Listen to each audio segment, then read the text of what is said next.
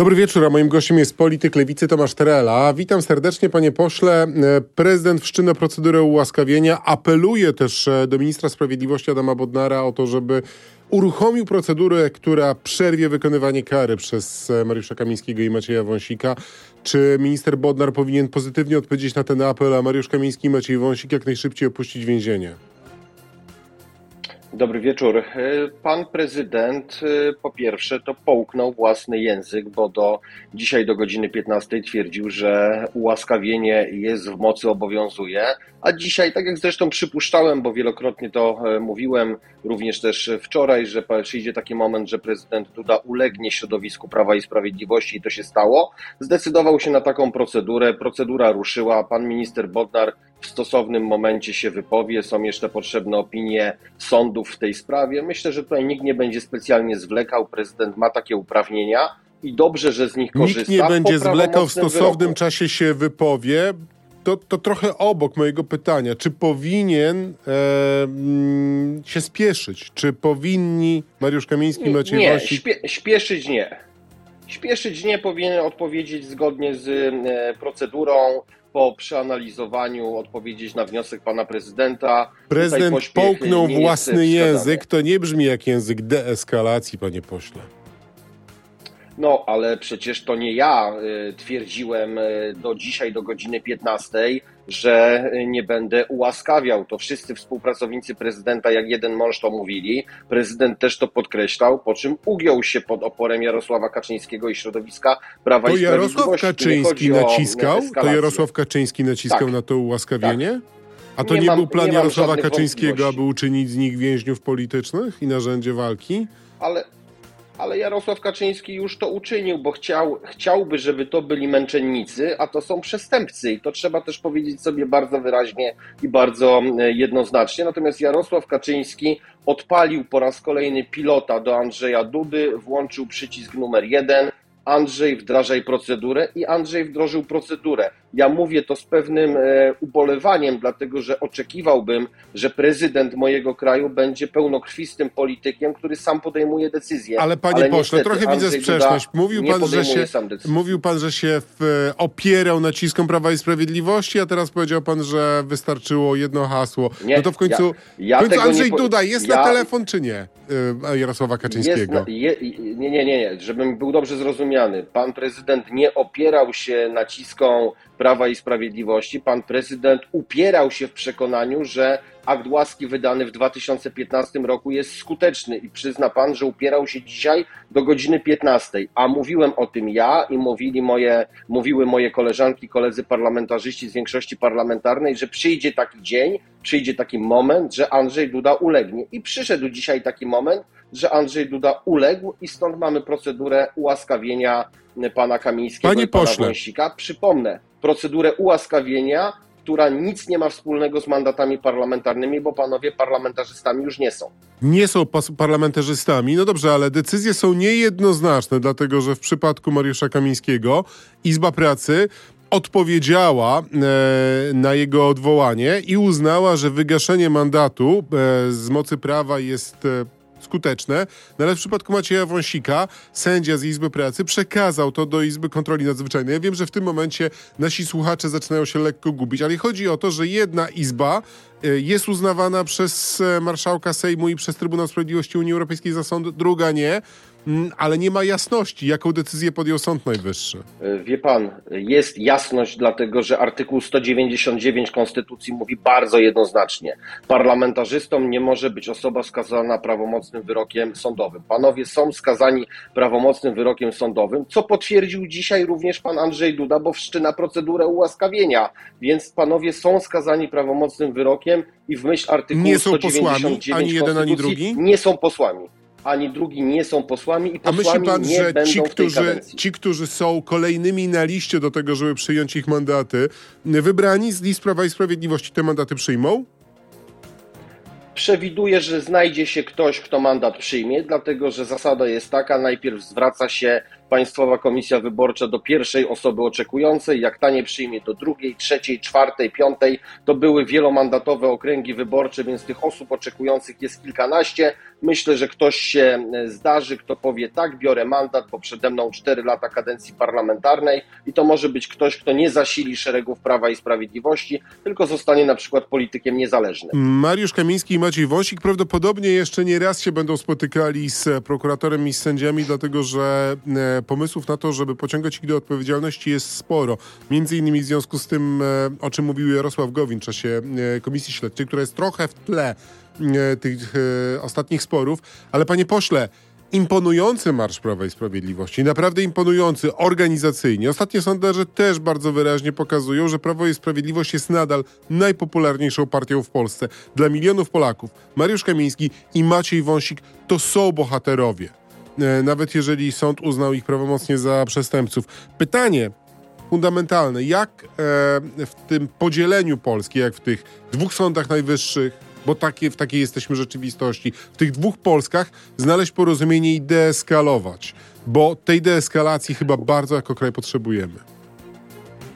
Tak, ale myślę, że decyzja prezydium Sejmu i marszałka Sejmu z tego tygodnia, żeby przenieść posiedzenie Sejmu na przyszły tydzień, to jest właśnie taka deeskalacja. Proszę zwrócić uwagę, że my w sposób bardzo rzeczowy, czasami dobitny, ale rzeczowy, wypowiadamy się na temat pana Kamińskiego i pana Wąsika, nazywając rzeczy po imieniu i robimy konsekwentnie swoje. To Prawo i Sprawiedliwość dość arogancko, bardzo brutalnie atakuje nas, większość parlamentarną, premiera, wicepremierów i ministrów. Ja słyszę wypowiedzi chociażby pana posła Czarnka, w jaki sposób on się odnosi, jak się odnosi do tych obywateli, którzy zadają mu niewygodne pytania, więc oni będą robić swoje, natomiast jeżeli chodzi o marsz, to powiem panu tak.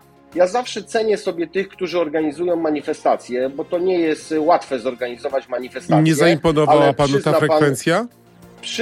Przyzna pan, że frekwencja tej manifestacji w stosunku do manifestacji z 4 czerwca i 1 października, to tam był marsz, a tu jest taki średni marszyk. I tak to dzisiaj wygląda. Oczywiście według mnie wygląda to jak marsz w tej śnieżnej zadymce i mi się wydaje, że jest to imponujące osiągnięcie organizacyjne. Każdy zostanie pewnie przy swoim stanowisku, natomiast ilość osób, przyzna pan, że kilkunastokrotnie była większa 4 czerwca i 1 października. Barierki? Ja nie chcę się licytować. A barierki przed Sejmem zostaną?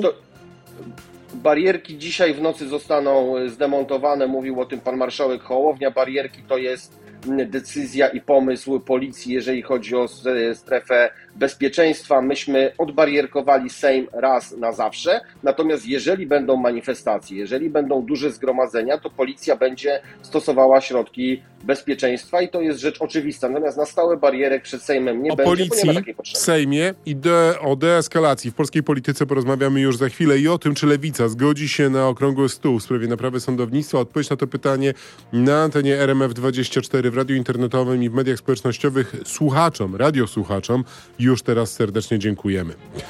Tomasz Trela, poseł Lewicy, jest naszym gościem. Panie pośle, ja się pytam o tę deeskalację, dlatego że my tak naprawdę jedziemy jako kraj po bandzie trochę. Mamy izby Sądu Najwyższego, które zdają się być... zdają się istnieć koło siebie, mamy instytucje, które zdają się istnieć koło siebie. Tutaj zaskakująco spokojnie marszałek Bosak mówił o tym, że potrzeba nam okrągłego stołu. Siądziecie do jednego okrągłego stołu z marszałkiem Bosakiem, z politykami PiS-u, żeby znaleźć porozumienie w sprawie ustaw sądowych? No, z marszałkiem Bosakiem to do niczego siadał nie będę, bo jestem tym politykiem, który dąży do tego, aby pan marszałek Bosak przestał być marszałkiem, bo to duży błąd, że on został w ogóle marszałkiem. Natomiast jeżeli pan mówi o tym, bałaganie w wymiarze sprawiedliwości, to proszę zwrócić uwagę, kto do tego bałaganu doprowadził. To 8-letnie rządy Prawa i Sprawiedliwości. Nie ma ani jednej ustawy. No ale wy wygraliście wybory, dlatego że obiecaliście, że z tego bałaganu wyjdziecie. Proszę mi pozwolić. Oczywiście. Proszę mi pozwolić, nie ma ani jednej ustawy, która dotyczyła wymiaru sprawiedliwości, którą poparłaby dzisiejsza większość parlamentarna i przyłożyła do tego rękę. Tak, my z tego wyjdziemy. W Ministerstwie Sprawiedliwości trwają prace nad nowym porządkiem, jeżeli chodzi o wymiar władzy sądowniczej i takie projekty zostaną przedstawione i to będzie moment na okrągły stół, bo okrągły stół to dyskusja w parlamencie, to praca w komisjach parlamentarnych, to proces legislacji, Sejm, Senat i później podpis prezydenta. My no tak właśnie, na ten podpis prezydenta. My pracujemy niecały miesiąc i naprawdę w niecały miesiąc tego całego 8-letniego bałaganu nie uda się odwrócić i myśmy o tym mówili bardzo uczciwie. No ale na podpis prezydenta do tego podpisu trzeba dojść drogą rozmowy z prezydentem. Ma możliwość prezydent wetowania ustaw. A wy nie macie większości obalającej to weto? Tak, to prawda. Mamy większość parlamentarną, mamy większość w Sejmie i Senacie, ale nie mamy większości do odrzucania weta prezydenckiego. Oczywiście będą projekty ustaw, będą też próby konsultacji z panem prezydentem. Dzisiaj czy wczoraj słuchałem pana ministra Mastalerka, który mówił, że pan prezydent będzie współpracował z rządem. W przyszłym tygodniu jest zaplanowane spotkanie pana prezydenta Dudy z panem premierem Tuskiem. Taką informację usłyszałem na temat polityki międzynarodowej. Więc nie wyobrażam sobie sytuacji. Kiedy to spotkanie będzie miało miejsce? Walka polityczna. W przyszłym tygodniu ma być spotkanie odnośnie polityki międzynarodowej, w poniedziałek zdaje się, ale to są słowa pana ministra Mastalerka, to nie jest moja wiedza, ja tutaj nie wskazuję nic nowego w tej sprawie, natomiast to jest naturalne, że ministrowie, premier, wicepremierzy będą z prezydentem się spotykać, jeżeli będzie taka potrzeba, bo my na urząd prezydenta się absolutnie nie obrażamy. Ja mogę mieć zastrzeżenia co do wypełniania tego urzędu, jak dziwiłem się, dlaczego prezydent wetuje ustawę okołobudżetową, dlaczego prezydent bardzo konfrontacyjnie wypowiada się w orędziu prezydenckim, ale ja na urząd prezydenta się nie obrażam. Urząd prezydenta to jest element legislacji w naszym kraju. Ale weto prezydenta jest bardzo ważny i istotny. Weto prezydenta to akurat z Konfederacją łatwiej byłoby wam obalić, a wy się obrażacie na marszałka Bosaka. Wie pan, z Konfederacją nie chciałbym przysłowiowej muchy w toalecie ubić, co dopiero odrzucać weto prezydenckie po tym, co robi pan Braun i to całe otoczenie środowiska Konfederacji. Ja naprawdę z tymi ludźmi nie chcę mieć nic wspólnego, jeżeli Konfederacja bez reprezentanta. No dobrze, ale to co? Będzie i PiS, i Konfederacja będą bez marszałków? Co to będzie za prezydium? Ale wie pan, pan Bosak dostał szansę, mimo tego, że Lewica tej szansy nie dała, bo myśmy byli konsekwentnie od początku zwolennikami, żeby Konfederacja nie miała nikogo w prezydium Sejmu i mieliśmy rację. Przecież to, co robi pan Braun, to, co zrobił pan Braun w Sejmie, to, co zrobił pan Bosak po tym zdarzeniu, wpuścił pana Brauna na mównicę sejmową, jak gdyby nigdy się nic nie stało, to są rzeczy, które eliminują polityków z funkcji parlamentarnej. Ale ci ludzie dostali się do Sejmu. Panie pośle, ci ludzie dostali się do Sejmu głosami milionów Polaków. Czy te miliony Polaków mają być niereprezentowane w prezydium Sejmu? Co to będzie za Sejm, w którym tylko jedna strona będzie miała głos? Demokracja polega na tym, że każdy ma prawo wystartować, ale demokracja to nie jest ustrój, który jednoznacznie mówi, że każdy, kto startuje, ma prawo zostać wybrany. Demonstracja to też nie jest dyktatura większości. Nie jest dyktatura większości, dlatego Konfederacja dostała swoją szansę. Lewica tej szansy Konfederacji nie dała, ale większość parlamentarna była i przyzna pan, że myśmy na decyzję większości parlamentarnej się nie obrazili. Ale Bosak nie spełnił oczekiwań i niewłaściwie wypełniał funkcję. A jeżeli wasi partnerzy koalicyjni nie zagłosują za tym wnioskiem, to co zrobicie? Za wnioskiem o odwołanie marszałka Bosaka? Pan Bosak dalej będzie wicemarszałkiem Sejmu, a Lewica pozostanie przy swoim stanowisku. Wie pan, to nie jest aż tak istotne i ważne głosowanie dla całej koalicji, żeby tutaj rzucać się rejtanem. My jako Lewica mamy swój program, my jako Lewica mamy swoją tożsamość i my jako Lewica mamy swój punkt widzenia. Mieliście też program mieszkaniowy, panie pośle, mieliście też program mieszkaniowy.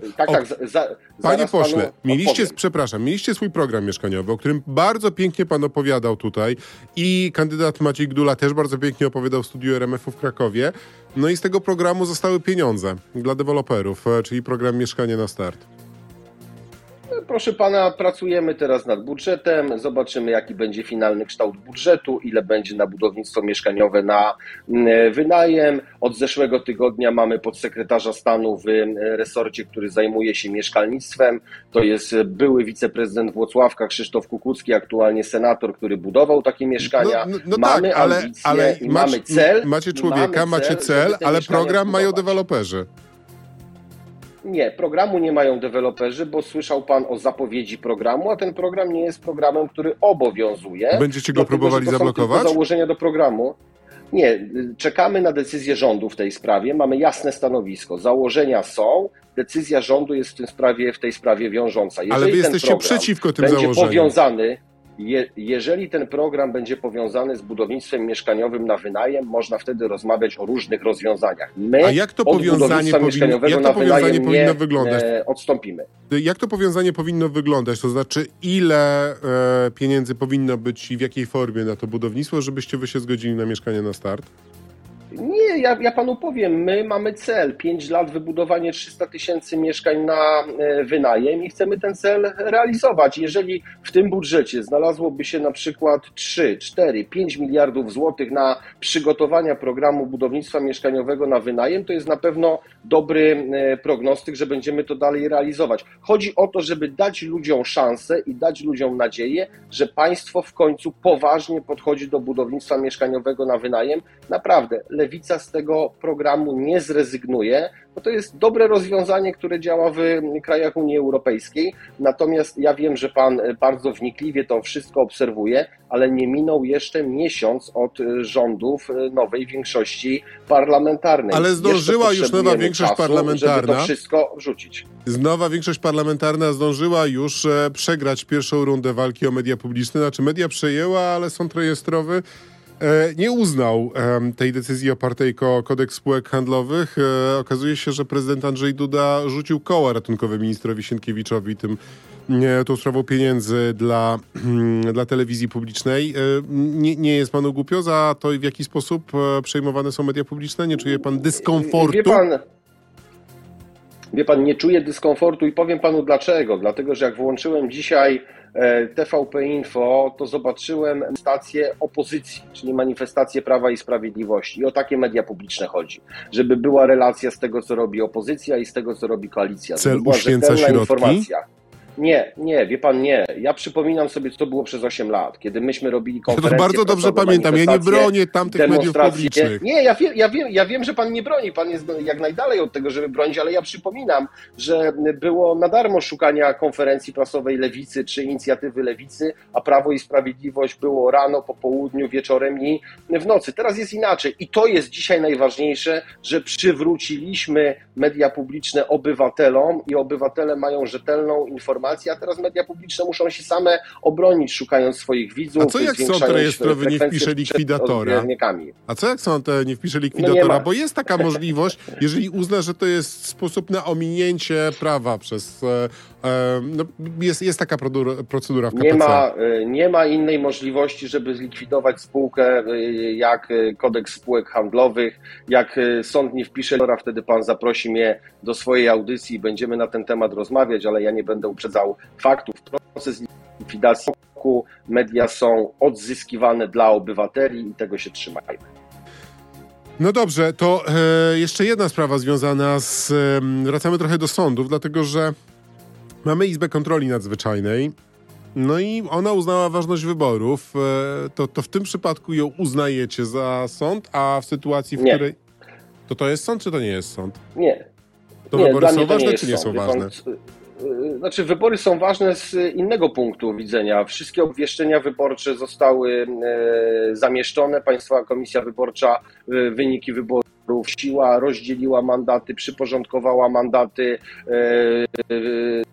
skargi wyborcze czy protesty wyborcze zostały rozpatrzone. Część została uznanych, która nie miała wpływu na wynik wyborczy, część została odrzucona i pod tym względem wybory są ważne. Natomiast sąd, który nie jest sądem, nie będzie w Polsce decydował, czy jest coś ważne, czy nie. Ci neosędziowie równie dobrze mogliby ustalić jadłospis dla pana prezesa Kaczyńskiego u pani magister Szyłek, Europejskiej i nie wiem, czy do tego mają prawo i kompetencje. Więc tak naprawdę jestem mało zainteresowany, co robią neosędziowie w neoizbie, bo dla mnie jest to mało istotne. No to teraz może trochę o polityce.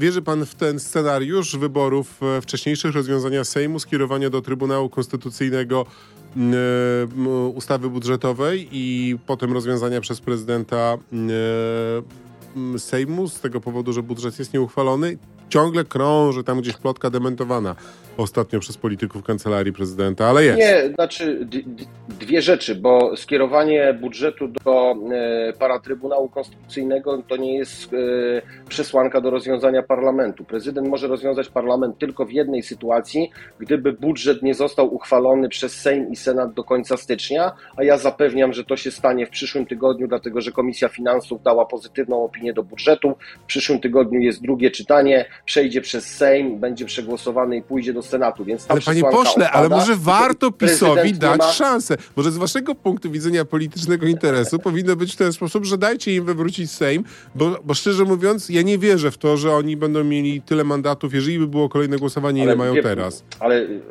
wie pan, ja w polityce, znaczy w lewicy w tym roku minie mi 25 lat. Ja poszedłem do polityki po to, żeby realizować cele. Gdybym ja miał świadomie nie uchwalać budżetu, żeby kombinować z przyspieszonymi wyborami, to ja się w takie rzeczy nie bawię. Ja jestem posłem po to, żeby dochować wszystkich konstytucyjnych terminów, działać zgodnie z przepisami prawa i wewnętrznymi regulacjami. Jakby nie patrzeć, wybory są przed nami. Bardzo ważne dla milionów Polaków wybory samorządowe, a potem wybory do Parlamentu Europejskiego. I pytanie, w jakiej konfiguracji nowa koalicja powinna pójść? Ja wiem, że pan nie miał nic przeciwko temu, tak bardzo mocno jak część polityków lewicy, żeby tworzyć wspólną listę z Koalicją Obywatelską. Czy do wyborów samorządowych warto pójść? Jest taki scenariusz wśród polityków Platformy Obywatelskiej. Warto pójść razem po to, żeby zająć pierwsze miejsce. Jest podobno taki pomysł, są takie negocjacje. Będzie jedna lista Lewicy i Koalicji Obywatelskiej? Dla mnie to jest dobry pomysł, ja jestem za tym, dlatego że dzisiaj słyszę, że Trzecia Droga podjęła decyzję, idzie do wyborów samorządowych samodzielnie i dobrze by było, gdybyśmy stworzyli drugi blok, który wygra z Prawem i Sprawiedliwością i ten blok to będzie Koalicja Obywatelska i Lewica. Nawet ostatnio rozmawialiśmy na takim szerszym spotkaniu kierownictwa Lewicy i mamy tutaj wspólne stanowisko, że gdy będzie zgoda z drugiej strony, to jesteśmy w stanie tworzyć taki blok w wyborach do Sejmiku. I nawet razem chce być razem? W gminach. Nawet razem chce być razem z Koalicją Obywatelską? Nie było polityków razem na tym spotkaniu, bo to była... A wy jesteście z razem, ciągle razem w Lewicy? Bo oni są poza rządem. Ale my jesteśmy z razem, ciągle w razem. Razem jest w naszym koalicyjnym klubie parlamentarnym Lewicy. Nie słyszałem żadnych innych pomysłów na wybory samorządowe od koleżanek i kolegów z partii Razem. Czekamy na rozstrzygnięcia. Ale wy jesteście za tym, żeby iść z Koalicją Obywatelską? Tak, w wyborach do sejmików tak, bo w wyborach do powiatów, gmin to już są lokalne koalicje. Ale tam są różne wojewódzkich, ale do sejmików jedna tak, lista. Tak. A później do Parlamentu Europejskiego? W jednej liście. A później do Parlamentu Europejskiego też? Wie pan, nie jest tajemnicą, że na Koalicji Europejskiej Lewica skorzystała najwięcej i wprowadziła największą ilość eurodeputowanych, więc jeżeli dałoby się to odtworzyć, to by było dobre rozwiązanie i myślę też dla wszystkich, bo byśmy wygrali te wybory. Natomiast zobaczymy, jak nasi partnerzy, bo może się okazać, że w wyborach do Europarlamentu wasi partnerzy to koalicja? Grupami politycznymi. Koalicja czy razem? Mówię, to wasi partnerzy? Dla Lewicy, Nowej Lewicy zawsze najbliższym partnerem są formacje lewicowe, czyli Partia Razem, PPS, Unia Pracy. To jest naturalna rzecz, ale w drugiej kolejności jest to Koalicja Europejska, jest to Koalicja Obywatelska, jest to Trzecia Droga i tak dalej. Zobaczymy, wie pan, jak to będzie. Najpierw wybory samorządowe. Nikt nie będzie rozmawiał o wyborach europejskich i listach europejskich przed rozstrzygnięciem wyborów samorządowych, a one najprawdopodobniej 7 kwietnia pierwsza tura, 21 kwietnia druga tura. Tomasz Trela, bardzo serdecznie dziękuję. To wszystko w popołudniowej rozmowie. Dziękuję bardzo, miłego wieczoru. Dziękujemy, do usłyszenia.